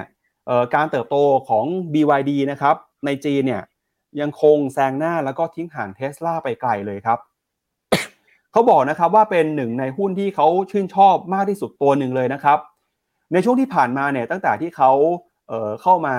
ช่วยเหลือดูแลให้คำแนะนำเบิร์กเชียร์แฮธาเวย์นะครับเขาบอกว่าเขาแทบจะไม่ได้ช่วยทำอะไรเลยฮะแต่มีครั้งหนึ่งเนี่ยที่เขาบอกว่าเป็นการตัดสินใจและเป็นการแนะนำที่ถูกต้องมากที่สุดเลยนะครับ ก็คือการแนะนำให้เบิร์กชัยฮัตเวย์เนี่ยเข้าไปลงทุนใน BYD ครับ ตอนนั้นเนี่ยนะครับเขาได้มีการเข้าไปลงทุนใน BYD ซื้อหุ้นครั้งแรกมูลค่ากว่า 220 ล้านหุ้นนะครับ จนถึงปัจจุบันเนี่ยผ่านไป 10 ปีครับ ราคาหุ้นบวกขึ้นมาได้เป็นเท่าตัวนะครับ ประมาณกว่า 600%ในช่วง 10 ปีครับ ก็ต้องถือว่าการลงทุนใน BYD เนี่ยถือว่าเป็นการลงทุนที่เเป็นการตัดสินใจที่ถูกนะครับ แล้วก็บอกว่าตอนนี้หุ้นของ BYD เนี่ยกำลังมีมูลค่าปรับตัวเพิ่มขึ้นมาเรื่อยๆ แม้ว่าตอนนี้นะครับไม่ใช่เป็นหุ้นที่ถูกแล้ว แต่ก็ถือว่าเป็นหุ้นที่มีความน่าสนใจ แล้วก็จะเป็นหุ้นที่เติบโตได้อย่างต่อเนื่องครับพี่แบงค์ อันนี้เป็นมุมมองของชาลีมังเกอร์นะครับที่มีต่อ BYD ครับครับผมอะมาดูหุ้น BYD กันหน่อยฮะ BYD ที่เซินเจิ้นเช้านี้บวกอยู่ประมาณ 0.6 แต่จะเห็นว่าจุดพีคของ BYD เนี่ยก็คือนับตั้งแต่ตอนไตรมาส 2 ปี 2022 แล้ว ขึ้นไปถึงเกือบเกือบ360 หยวนนะ หยวนเนี่ย คือเป็นหยวน แล้วก็ปรับตัวลงมา เพราะว่ารอบนั้นอะคือเป็นไตรมาสที่รักไอยอดขายรถยนต์ของ BYD ในจีนนั้นแซงหน้าเทสลาเป็นครั้งแรก ตลาดก็เลยโห ให้คือคือให้ความหวังไว้ค่อนข้างเยอะ แต่สุดท้ายก็คือพอราคาแพงเกินไปก็มีการปรับฐานร่วงลงมา จนกระทั่งเพิ่งจะดีดกลับขึ้นมาทะลุเหนือเส้นค่าเฉลี่ย 200 วัน ได้เมื่อตอนนี้เอง เมื่อตอนปลายเดือนมกราต้นเดือนกุมภาแต่ไปได้ไม่ไกลครับแถวแถว300 หยวนเนี่ย ก็ดีดกลับลงมาตอนนี้เหลืออยู่ประมาณ 279 การพักฐานรอบนี้คือถ้า BYD ลงมาไม่ต่ำกว่า 200 270 เนี่ย ผมคิดว่าก็อาจจะเป็นแค่พักฐานช่วงสั้นแล้วเตรียมจะไปต่อไหนๆมาดู BYD แล้วไปดูที่ตัว PC Green เป็นยังไงบ้างคานแชร์ MSCI China Technology ปรากฏว่าโอ้โห ภาพคล้ายๆกันนะก็คือทดสอบเส้นค่าเฉลี่ย200 วัน ตอนเมื่อตอนต้นเดือนกุมภาเนี่ยไม่ผ่านยังไม่ทะลุผ่าน แล้วก็เข้ารอบปรับฐานย่อลงมา แต่ถ้าลงมาแล้วอย่างที่ปู่มักปู่มังเกอร์บอกไว้ เป็นเป็นจังหวะสะสมหรือเปล่า อย่าลืมนะพี่ค่าอยากได้ BYD ข้างในพอร์ต กองทุนที่เราแนะนำแล้วก็เป็นอยู่ในธีมของ China EV หนึ่งในนั้นก็คือ PC Green นี่นะครับ ครับเอาละครับอะเดี๋ยวไปดูเพิ่มเติมนะครับ กับข้อมูลของ BYD หน่อยนะครับว่าเป็นยังไงบ้างครับ BYD นะครับมุมมองนักวิเคราะห์ครับ38 รายคำแนะนำซื้อนะครับราคาเป้าหมาย 346 หยวนครับราคาปัจจุบัน 236 หยวน มีอัพไซด์ประมาณ 47%นะครับอีกหนึ่งตัวครับคือ Tesla นะครับก็ตอนนี้เนี่ย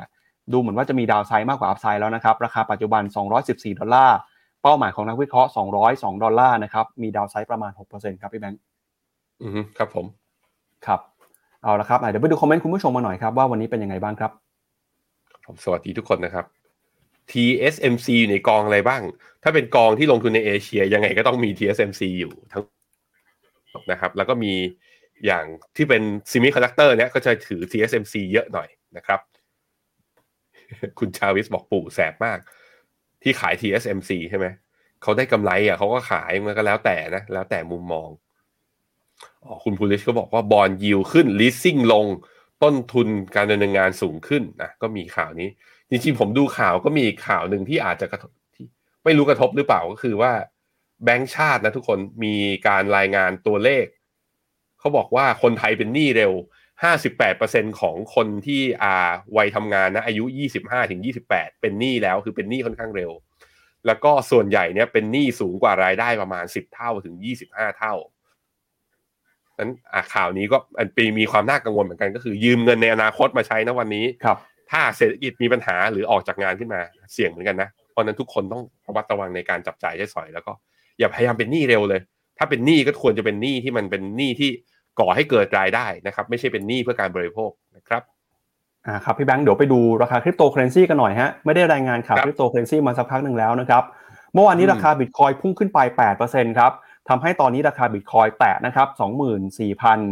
595 เหรียญดอลลาร์สหรัฐนะครับก็ถือว่าเป็นจุดสูงสุดนะครับในรอบหลายเดือนเลยทีเดียว ครั้งสุดท้ายที่อยู่ในราคานี้คือเดือนสิงหาคมครับการปรับตัวขึ้นมาเนี่ยก็เกิดมาจากความกังวลนะครับเรื่องของการเข้ามาควบคุมกำกับดูแลที่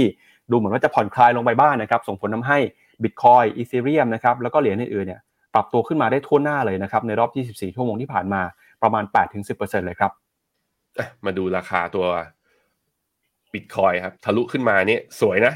สวยทีเดียว ขึ้นมาทำจุดสูงสุดนั้นตั้งแต่สิงหาเนี่ยตอนนี้ 24,000 ผมให้ดูนี้ตัว volume at price แท่งสีเหลืองฟ้าเนี่ยที่คุณเห็นอยู่ด้านขวาของจอเนี่ยคือ ในช่วงความรัดระยะเวลาตั้งแต่เมษาที่ผ่านมาเมษาปีที่แล้วจนถึงกุมภาปีนี้เนี่ยวอลุ่มเทรดมันอยู่ตรงไหนเยอะก็เห็นว่าเฉลี่ยตรงกลางอยู่แถวประมาณ20,000เนี่ยพอหลุดขึ้นมาที่24,000ตรงนี้คือวอลุ่มเทรดน้อยแปลว่าอะไรแปลว่า ไม่มีแนวต้านนะ จะเห็นอีกทีวอลุ่มกลับมาเยอะจริงๆ ก็แถวๆประมาณบริเวณประมาณ 29,000ถึง30,000 นั้นการทะลุขึ้นมา 24,000 รอบนี้มีโอกาสครับอีก 2,000ถึง3,000 เหรียญ BTC มีโอกาสปรับตัวขึ้นมา ซึ่งถ้าขึ้นมาจริงก็มี upside อีกประมาณเกิน 10%น่ะทุกคนต้องรอดูต้องรอดูไม่แน่ใจว่าจะขึ้นมาได้หรือจริง ๆ หรือเปล่าอะแล้วรอบนี้บิตคอยน์ขึ้นมาแล้วคริปโตเคอร์เรนซีตัวอื่นๆขึ้นมาได้ไหมอีเธอเรียมเมื่อวานนี้บวกขึ้นมาได้7%บวกขึ้นมาด้วย แล้วก็อีลอนมัสก์เขาทวีตซีอีโอคนใหม่เป็นรูปเจ้าน้องหมาโดชคอยน์ใช่ไหมพี่ปั๊บมาดูกันครับโดชคอยน์เมื่อวานนี้บวกไหมเมื่อวานนี้โดชคอยน์บวกขึ้นมาได้6%บวกด้วยเช่นเดียวกันนะฮะอ่า ADA คาร์ดาโนคาร์ดาโนบวกมา2วันแล้ว วันอังคารบวกมา7เมื่อวานนี้บวกต่ออีก8โซลานาเมื่อวานนี้บวก9%ก็บวกกันทั้งหมดเลยอะแล้วงั้นไปดูกองทุนที่ลงทุนในหุ้นที่เกี่ยวกับเทคโนโลยีบล็อกเชนกับพวก decentralized หน่อยนะครับ ตัวแรก global x bitcoin เมื่อวานนี้บวก 10%อ่าใครที่ถือกองทุนบล็อกเชนอยู่ยินดีด้วยฮะ เริ่มเด้งขึ้นมาต่อเนื่องแล้ว อีกตัวหนึ่งครับ van x digital transformation นะครับ หรือว่าตัวย่อ d app เมื่อวานนี้ก็บวกขึ้นมาได้ 13%กำลังจะชนแนวต้านเส้นเฉลี่ย200 วัน ดูเหมือนบิตคอยและตัวคริปโตและบล็อกเชนเนี่ยค่อยๆ กลับมาเงียบๆนะ ใครมีอยู่ถือไว้อึดๆก็ลองดูครับ ใครอยากจะกระจายความเสี่ยงนะ ไม่ จำเป็นที่จะต้องไปลงผ่านคริปโต ลงผ่านกองทุนรวมก็มีเหมือนกันนะครับครับเอาละครับใครที่มองหาโอกาสการลงทุนอยู่นะครับอย่าเพิ่งปิดไปไหนฮะวันนี้เรามี call ที่น่าสนใจจากฟิโนเมนานะครับ MEVT call ครับเป็น call ที่เพิ่งจะมีการประกาศนะครับในช่วงของสัปดาห์ที่ผ่านมาครับจะเป็นกองไหนมีความน่าสนใจยังไงนะครับ เดี๋ยวเรามาติดตามกันครับ ครับผมอะ MEVT call คืออะไรนะครับ MEVT คือ framework ในการลงทุนของทางฟินโนมีนานะ M ย่อมาจากแมกโ o คือวิเคราะห์เชิงปัจจัยมหภาค E คือ earnings วิเคราะห์การเติบโตของกำไร แล้วก็การปรับประมาณการกำไรในอนาคตนะครับ V คือ valuation ก็คือเวลาเราลงทุนเน่ะเราต้องลงทุนในระดับราคาที่เหมาะสมไม่แพงจนเกินไปถูกไหมเพื่อช่วยลดความเสี่ยงในการขาดทุนได้ แล้วก็ตัว T ครับ ปัจจัยอื่น ๆ ที่ไม่ใช่สัญญาณทางเทคนิคเอ้ไม่ใช่สัญญาณทางพื้นฐาน เราเรียกว่า technical นะครับ ก็คือพวก fund flow sentiment แล้วก็ technical analysis ต่างๆ รวมกันเป็นเนี่ยทั้งหมดเนี่ยก็เป็น framework ในการวิเคราะห์การลงทุนของฟิโนเมนาในการเลือกว่าประเทศไหนกองไหนที่น่าสนใจในการเข้าลงทุน ซึ่งเราแยกออกมาเป็น MEVT call ให้ โดยที่ไม่คำนึงถึงสัดส่วนนะ มองแค่ว่าประเทศนั้นกองทุนนั้นน่าสนใจหรือเปล่านะครับ ซึ่งก็ล่าสุดเรามีการประกาศตัว MEVT call ล่าสุดไปเมื่อวันที่ 14 กุมภาที่ผ่านมาเป็น MEVT call ครั้งที่สะอ่าครั้งที่ 3 ของเรานะ ก็รักใคร ชอบใครเขาบอกว่าให้ซื้อจีนติดพอร์ตเข้าไป แน่นอนครับก็ชัดเจนว่า MEVT call ครั้งนี้ เราไปซื้อหุ้นจีนกันนะครับอะไปดูรายละเอียดกันครับ อย่างแรกครับ สิ่งที่เราเห็นเลยก็คือ City Economic Surprise Index ของจีนนั้น ปรับตัวขึ้นมาอย่างต่อเนื่องแมกนิจูดของการปรับตัวขึ้นของตัว Economic Surprise นั้นดีกว่าอเมริกา และดีกว่าภูมิภาคอื่น ๆ สะท้อนให้เห็นว่าเศรษฐกิจจีนตัวเลขที่ออกมานั้น ดีกว่าที่นักวิเคราะห์คาดกว่าอย่างค่อนข้างโดดเด่น จึงทำให้มีโอกาสที่เม็ดเงินฟันฟลอนั้นจะไหลเข้ากับเข้าลงทุนในจีนอย่างต่อเนื่องในปีนี้นะครับในแง่ของ PMI นะครับเราเห็นแล้ว manufacturing PMI ของจีนนั้นกลับขึ้นมายืนเหนือ 50 อีกครั้งหนึ่ง ในขณะที่ภาค Service ซึ่งเป็นภาคที่ได้ประโยชน์เต็มๆ จากการ reopen หรือการเปิดเมืองของจีนนะไม่กลับไปกักตัวอีกแล้วเนี่ยตอนนี้กลับขึ้นมาที่ 54.4 นั้นแปลว่า PMI ทั้ง 2 ตัว ภาคการผลิตและนอกภาคการผลิตนั้น กลับมาอยู่ในโซนขยายตัวได้อีกครั้งหนึ่ง ครับ Credit Impulse ก็คือการกระตุ้นด้วยการขยายวงเงินสินเชื่อ หรือว่าการขอกู้จากธนาคารก็จะเห็นว่าฟื้นแต่เริ่มชะลอลงบ้างคาดว่าเราคาดว่านะ จีนเนี่ยโดย PBOC น่าจะรอจังหวะในที่เหมาะสมในการกลับมากระตุ้นเศรษฐกิจอีกครั้งหนึ่งคือ เขาอาจจะไม่อยากกระตุ้นในตอนที่ตรุษจีนมากเกินไป เพราะไม่งั้นเดี๋ยวจะเกิดสัญญาณ overheat อาจจะรอตัวเลขเศรษฐกิจหรือรอ confirm สัญญาณชัดเจนก่อนสักรอบหนึ่งแต่เราเชื่อว่าช่วงที่เหลือของปีนี้เนี่ยจีนจะมีนโยบายผ่อนคลายและกลับมากระตุ้น โดยเฉพาะการกระตุ้นให้เกิดสินเชื่อให้มากขึ้นนั่นเองนะครับ แถมทางการจีนเนี่ยมีการลดความเข้มงวดในการไอในการกำกับดูแลด้วย ก็เลยเปิด upside ให้หุ้นจีนเนี่ยมี upside สูงขึ้น ไม่ว่าจะเป็นเคสของตัวหลักทรัพย์ในตัวจีนเอง ที่สามารถที่จะกลับมาเปิดระบบ IPO ได้อีกครั้งหนึ่งจีนไม่บอนไซแล้ว หรืออย่างอาลีบาบานะเคสของการที่อาลีบาบาเนี่ยก็กลับมาสามารถดำเนินกิจการได้และหลาย ๆ อย่างเนี่ยก็ทำให้ น่าจะกลับมาคึกคัก แล้วก็การที่จีนกลับมารณรงค์แล้วก็เปิดอีกครั้งหนึ่งว่าเฮ้ยใครอยากสนใจที่อยากจะระดมทุนนะกลับมาระดมทุนด้วย IPO แล้วมาที่จีนสิ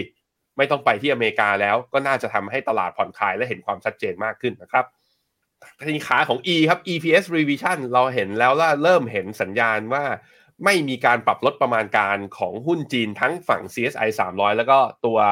MSCI China ลงอย่างมีนัยสำคัญ เริ่มยืนได้หลัง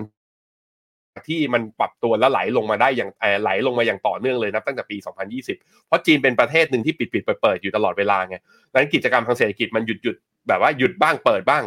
เออร์เน็งมันก็เลยมาไม่ตามมาตามที่ตลาดคาดการ แต่หลังจากนี้ไปเนี่ยน่าจะมีการปรับเป้าตัวกำไรเนี่ยเพิ่มขึ้นเรื่อยๆอย่างต่อเนื่องนะครับ แล้วก็ในแง่ของตัวโกรดนะหรือว่าตัว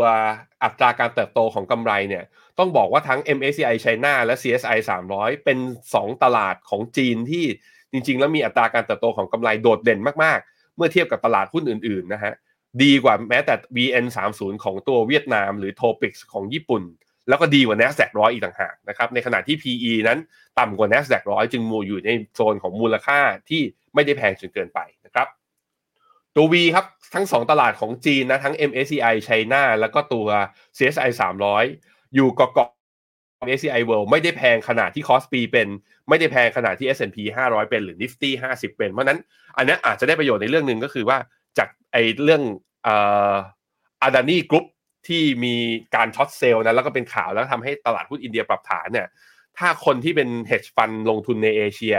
อยากจะลดความเสี่ยงในอินเดีย มีโอกาสที่เขาจะมาเพิ่ม สัดส่วนการลงทุนในจีนเพิ่มขึ้นจากการเปิดเมืองและ valuation ที่ถูกกว่านะครับ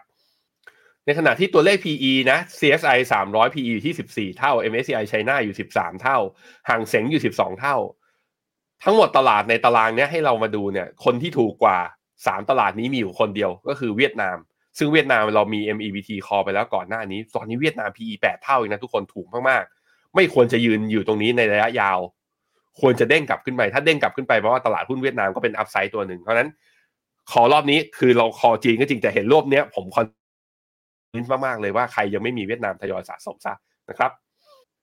ในขณะที่ต่างชาตินะครับจะเห็นว่านับตั้งแต่ต้นเดือนมกราที่ผ่านมากลับมาเริ่มสะสมหุ้นจีนหลังจากที่ขายหนักมาอย่างต่อเนื่องนับตั้งแต่ปลายปี 2020 เนี่ย 2021 เป็นต้นมาเนี่ยขายมาหนักๆเลย เริ่มเด้งซื้อกลับบ้างแล้วนะครับ หุ้นจีนกว่าครึ่งหนึ่งเนี่ย อันนี้ก็คือดูที่ว่า อ่าเปอร์เซนเทจหรือสัดส่วนของตัวหุ้นจีนที่เทรดยืนยืนเหนือเส้นค่าเฉลี่ย 200 วัน ตอนนี้เนี่ยตัว MSCI China เนี่ยมากกว่า 61%ยืนเหนือเส้นค่าเฉลี่ย 200 วัน โดยทางเซ็งนะยืนเหนือเนี่ยมากกว่า 80%ตัวที่ยังจะพอมีอัพไซด์หน่อยก็คือ CSI 300 คือถ้าหุ้นจีนเป็นขาขึ้นจริงเนี่ยอ่า CSI 300 ตอนนี้มีหุ้นที่ยืนเหนือเส้นค่าเฉลี่ย 200 วันอยู่แค่ 57%เท่านั้น ถ้าขึ้นไป 50 อย่างห่างเซ็งเนี่ยแปลว่าอัพไซด์ก็น่าจะเปิดขึ้นเยอะทีเดียวนะครับ นั้น MEVT call หุ้นจีนเนี่ยเราแนะนำกองไหน เราแนะนำ K China นะ บน M ก็คือแมกโครภาพเศรษฐกิจฟื้นตัวชัดเจน EPS กำลังมีการปรับประมาณการดีขึ้น valuation อยู่ในโซนที่ไม่ได้แพงจนเกินไป ในขณะที่ e a r n i n g มีโอกาสปรับประมาณการทำให้ PE มีโอกาสถูกลง ในขณะที่ technical นะครับก็คือ fund flow ต่างชาติกลับมาสะสมอย่างต่อเนื่อง หุ้นหลายตัวกลับมายืนเหนือเส้นค่าเฉลี่ย 200 วัน แล้วก็สะย้อนอสะท้อนการฟื้นตัวของเศรษฐกิจที่น่าจะแข็งแกร่งในอนาคตนะครับ ครับ งั้นเดี๋ยวเรามาสรุปกันหน่อยนะครับ อย่างที่บอกไปว่า MEVT call กองทุนของจีนเนี่ยถือว่าเป็น call ครั้งที่ 3 แล้วนะครับสอง call ก่อนหน้านี้คืออะไรบ้างนะครับ แล้วตอนนี้คำแนะนำเป็นยังไงครับ อือครับผมสามก่อนหน้านี้นะ ใครใครใครชอบตราสารหนี้เพื่อการกระจายความเสี่ยงเนี่ยบอลยูดีกลับขึ้นมา ได้ยิวเพิ่มขึ้น ในขณะที่ความผันผวนลดลงอัพไซด์เนี่ยผมคิดว่าคาดหวังผลตอบแทนจากการลงทุนตราตราสารหนี้เนี่ยรอบนี้ถือสัก 6 เดือนถึง 1 ปี 5-6%มีโอกาสเป็นไปได้ เราแนะนำตัว u g i s ขีด N นะครับในขณะที่ถ้าเป็นเวียดนามนะเราแนะนำตัว principal VNEQ อย่างที่บอกไป อันนี้สองจากการที่จีนเปิดเมือง ตัวเวียดนามเองราคาลงมาในระดับที่ PE ถูกมาก แต่ว่าแนวโน้ม EPS revision ยังดีอยู่ แล้วก็ล่าสุดครับตัวนี้ครับ K China หุ้นจีน ได้ประโยชน์จากการเปิดเมืองเต็มๆ EPS เริ่มกลับมามาอ่าเริ่มฟื้นขึ้น valuation อยู่ในระดับค่าเฉลี่ย แล้วก็ฟันโฟต่างชาติไหลกลับเข้าสะสมต่อเนื่องนะครับ ทั้ง 3 ตัวนี้สามารถสะสมลงทุนได้ ถ้าคุณมีกรอบระยะเวลาการลงทุนตั้งแต่ 6 เดือนถึง 1 ปีนะครับครับย้ำอีกครั้งหนึ่งนะครับมีเป็นเอ่อ MEVT call นะครับสามครั้งแล้วนะครับ ครั้งที่1ฮะคือกองทุน UGIS ขีด N นะครับอันนี้เป็นตราสารหนี้ครั้งที่2เนี่ยคือหุ้นเวียดนามนะครับ Principal VNEQ ขีด A แล้วก็ครั้งที่3นะครับก็คือ K China นะครับอ่าก็ยังคงแนะนำซื้ออยู่นะครับ คุณผู้ชมอาจจะสงสัยว่าแล้วกองทุนที่แนะนำ MEVT call เนี่ยกับ tactical call ก่อนหน้านี้มีความแตกต่างกันยังไงนะครับเดี๋ยวพี่แม็กช่วยอธิบายนะครับครับผม MEVT call นั้นเป็นการหาคือคือหาโอกาสการลงทุนโดยวิเคราะห์ 4 มุม Technical call เนี่ยหาสัญญาณทางเทคนิคเพียงอย่างเดียว เพราะนั้น Technical call เนี่ย time frame ในการลงทุนมันจะสั้นหน่อย สักประมาณ 1-3 เดือน แต่ MEVT call เนี่ยคาดหวังระยะกลาง 6-12 เดือน ถ้าอยากได้มากกว่านั้นก็คือต้องเป็นแบบว่าอาจจะต้องจัดพอร์ตนะ สมมติ 1 ปีถึง2ปีขึ้นไปอยากจะกระจายความเสี่ยง ก็ไปเลือกบน portfolio ของ Finnomena ได้ว่ามีอะไรบ้าง Exit strategy นะครับ Technical call เนี่ยเรามองที่สัญญาณทางเทคนิคเลยว่าหลุดแนวรับลงมา หรือว่าไปขึ้นไปชน target ตัว price ของเรา เราก็จะใช้วิธีนั้นในการ take profit หรือว่า cut loss แต่ในขณะที่ MEVT call การออกนั้น ดูที่ fundamental change และ technical analysis รวมกัน คือไม่ได้ดูแค่ technical เพียงอย่างเดียว ดูด้วยว่าปัจจัยทางเรื่อง valuation เต็มมูลค่าหรือยัง หรือว่าปัจจัยพื้นฐานมีการเปลี่ยนหรือเปล่านะครับครับ สำหรับคุณผู้ชมนะครับที่อยากดูข้อมูลเพิ่มเติมครับล่าสุดเมื่อเช้านี้นะครับที่เว็บไซต์ Phenomena เนี่ยเราก็ได้มีการลงบทความนะครับรายละเอียด MEVT call เป็นที่เรียบร้อยแล้วครับใครที่สนใจก็เข้าไปดูข้อมูลได้นะครับคำแนะนำจุดซื้อจุดขายรวมถึงกลยุทธ์ด้วยนะครับสำหรับคนที่สนใจลงทุนในหุ้นจีน แล้วก็ตอนนี้เนี่ยเราก็มีกิจกรรมนะครับเปิดบัญชีกองทุนกองทุนรวมกับ Finnomena รับฟรี 100 ฟินนะครับในช่วงเดือนแห่งความรักนี้ด้วยนะครับ แล้วก็อย่าลืมครับ ใครที่กำลังหาความรู้นะครับสำหรับคนที่อยู่ในพื้นที่ภาคเหนือเนี่ยในสุดสัปดาห์นี้ครับ Finnomena จะไปเชียงใหม่นะครับชวนกันไปได้ครับกับงาน Finnomena on tour เชียงใหม่นะครับก็จัดขึ้นนะครับที่โรงแรม Country Hills ครับช่วงเช้าเนี่ยจะเป็นการให้ความรู้นะครับเจาะลึกมุมมองของอาชีพ FA แล้วก็ช่วงบ่ายนะครับจะเป็นคำแนะนำมุมมองด้านการลงทุน จากพี่เจษเจษราสุขทิศแล้วก็ดรเมธีจันทวิมลใครสนใจไปร่วมกันได้ ส่วนไฮไลท์งานนะครับที่ผ่านๆมาจะเป็นยังไงใครที่ไปงานเชียงใหม่ พอจะคาดหวังหรือว่าจะเห็นอะไรบ้างเนี่ยก็เดี๋ยววันนี้เราปิดรายการกันไปนะครับ ด้วยกิจกรรมที่เราไปจัดที่ผ่านมานะครับ ในพื้นที่ต่างๆ ใครที่สนใจอยากเป็น FA กับเรารอดูนะครับ วันนี้เราสองคนแล้วก็ทีมงานลาไปก่อนนะครับ กลับมาพบกันใหม่กับรายการ Morning Brief วันพรุ่งนี้นะครับ วันนี้สวัสดีครับ สวัสดีครับ ในโลกของการลงทุนทุกคนเปรียบเสมือนนักเดินทาง คุณหลักเป็นนักเดินทางสายไหน กองนี้ก็ดีเทรนด์การลงทุนนี้ก็มา ใครว่าดีเราก็ไปหมดแต่ไม่ค่อย work ให้ Finnomena Exclusiveบริการที่ปรึกษาการเงินส่วนตัว ที่พร้อมช่วยให้นักลงทุนทุกคนไปถึงเป้าหมายการลงทุน สนใจสมัครที่ f i n o m e f i n o m e n a e x c l u s i v e หรือ line at f i n o m e n a p o r t คำเตือน ผู้ลงทุนควรทำความเข้าใจลักษณะสินค้าเงื่อนไขผลตอบแทน และความเสี่ยงก่อนตัดสินใจลงทุน